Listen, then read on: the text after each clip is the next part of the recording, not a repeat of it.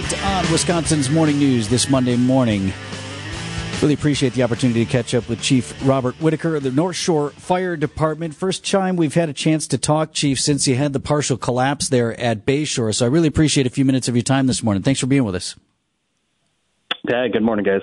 So that was one of the things that when we first started getting the reports, I bet it was probably the same for, for you and for your department, your first responders. When the first reports came in of a collapse at the garage there, the worst thoughts must have come to your mind about what this might turn out to be. Yeah, that's a busy location. It's uh, lunch hour, so there's restaurants in that area. There's a pretty busy uh, grocery store right near there that uh, it's a somewhat of a regional attraction for people. So, uh, yeah, the first thing you think of is, okay, what are, what are we walking into? Because it could be significant.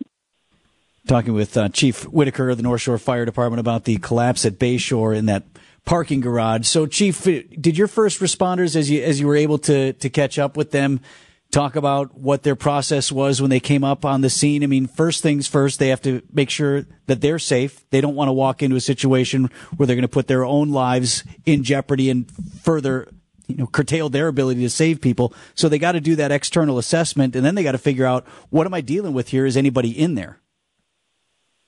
Yeah, th- I mean, we always stress to our people, and that's from the day you start training for this career, it's uh, scene safety. And how do you, how are you going to make yourself safe? Because if you're not safe, you can't help others.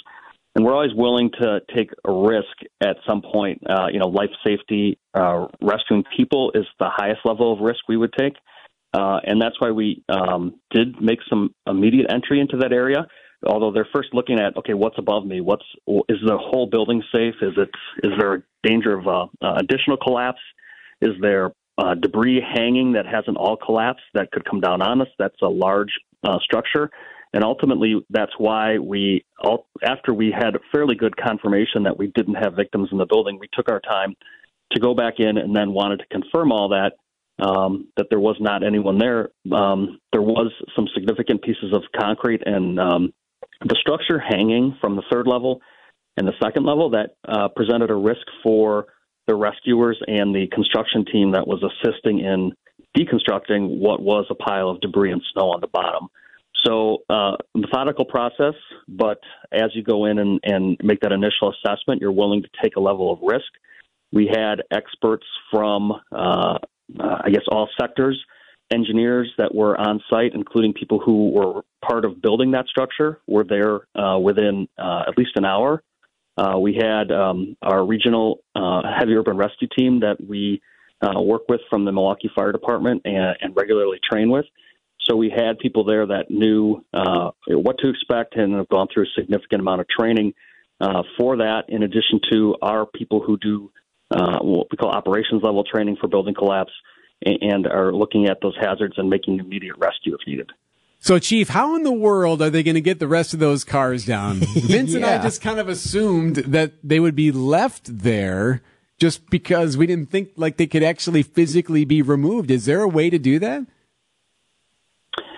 Yeah, that's what uh, uh, Bayshore and their team is going to work on this week. Um, you know, understandably, people are upset about that.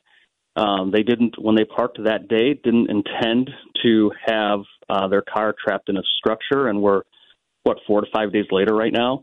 And we all have business. And you look at your life and say, okay, what happens if I lose the car that gets me to work every day, that gets me to where my kids need to be? Um, th- you know, that's a significant challenge. And um, Bayshore, we, we were meeting with their management team from the first ten minutes of that incident. Uh, and they have people on site from their corporate offices uh, in Texas. Uh, they have a, a large team of people working on that. And, and there's a couple different options I, I think they're looking at. Um, and, and we have, once we confirmed uh, people are out of that building, which happened on Saturday, um, in, from a legal perspective, that structure gets turned over to the owner. So we're not as involved in this part of the effort. But I can tell you, in meeting with uh, top management from Cypress Properties and Um, Bayshore's manager, they're, they're working through that. And um, the last I heard, they were hoping to have something, you know, in the next week or so. The building is um, got damaged enough that the, the ramps that you drive down or go up on have some significant damage. So they had engineers on site uh, all weekend working to come up with a plan to remove those vehicles safely and uh, get the people back their vehicles. Uh, and they do understand. It's it's very clear that they understand that the, the people that work there and that uh, shop there that have vis- their cars in that structure are, are pretty frustrated. So, Chief, I, I know you're. It's it's not your call, nor will it be your department doing it. But if I, if I'm hearing you right, are they thinking of like possibly finding a way to drive those vehicles out as opposed to like plucking them off the top with some sort of crane apparatus? Yeah, uh, all both of those have been dis- were discussed when we were part of that effort. Um, the, a crane from the top. Now, most of the cars are on the second level or on the second deck, so a crane necessarily wouldn't. Uh, be able to do that because of how the structure damage uh, limits cars movement from the second to the third deck. Uh, so that's the biggest challenge, but um, they had some uh, pretty smart people there looking at how they could build a temporary ramp to remove the cars uh, in a controlled environment. Um, not that we would just, or they would just turn the keys, you know, walk on in and okay, drive your car out, but they right. would have somewhat of a scheduled removal of cars. We were uh, fascinated by the idea of maybe taking the entire car apart, no, then bringing all the pieces back down to the ground and rebuilding each car individually. Eric wants to disassemble all the cars and just take them out part by part, Chief. Uh, if you guys want to do that, I would leave that to you because I would not want to be part of that deal. Sure? Got a lot of guys who are good at, you know, a lot of auto shop guys down there.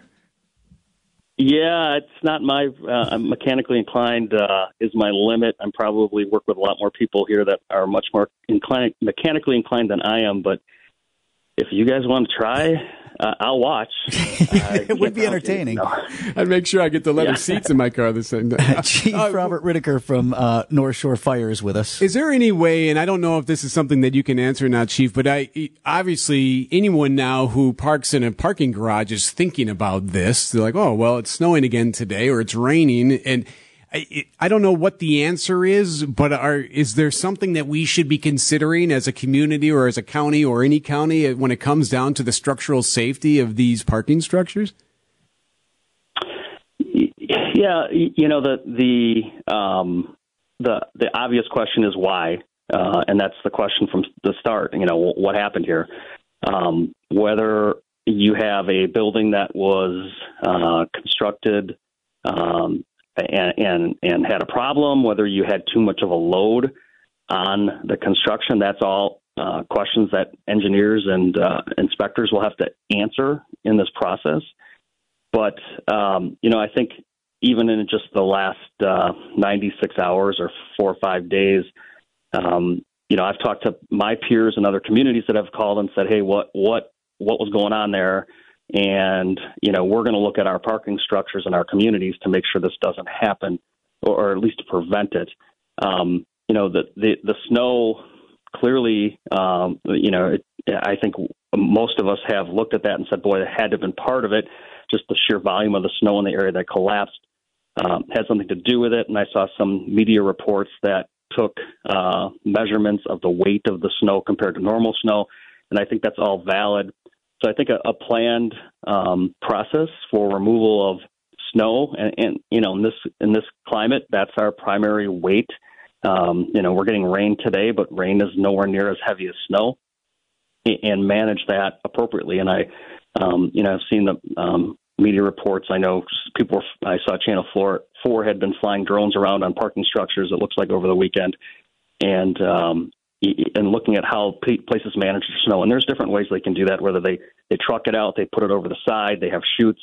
Um, but I think generally the process for building buildings um, is is is well done. There, there's no one that wants to build a building that's going to collapse, believe me.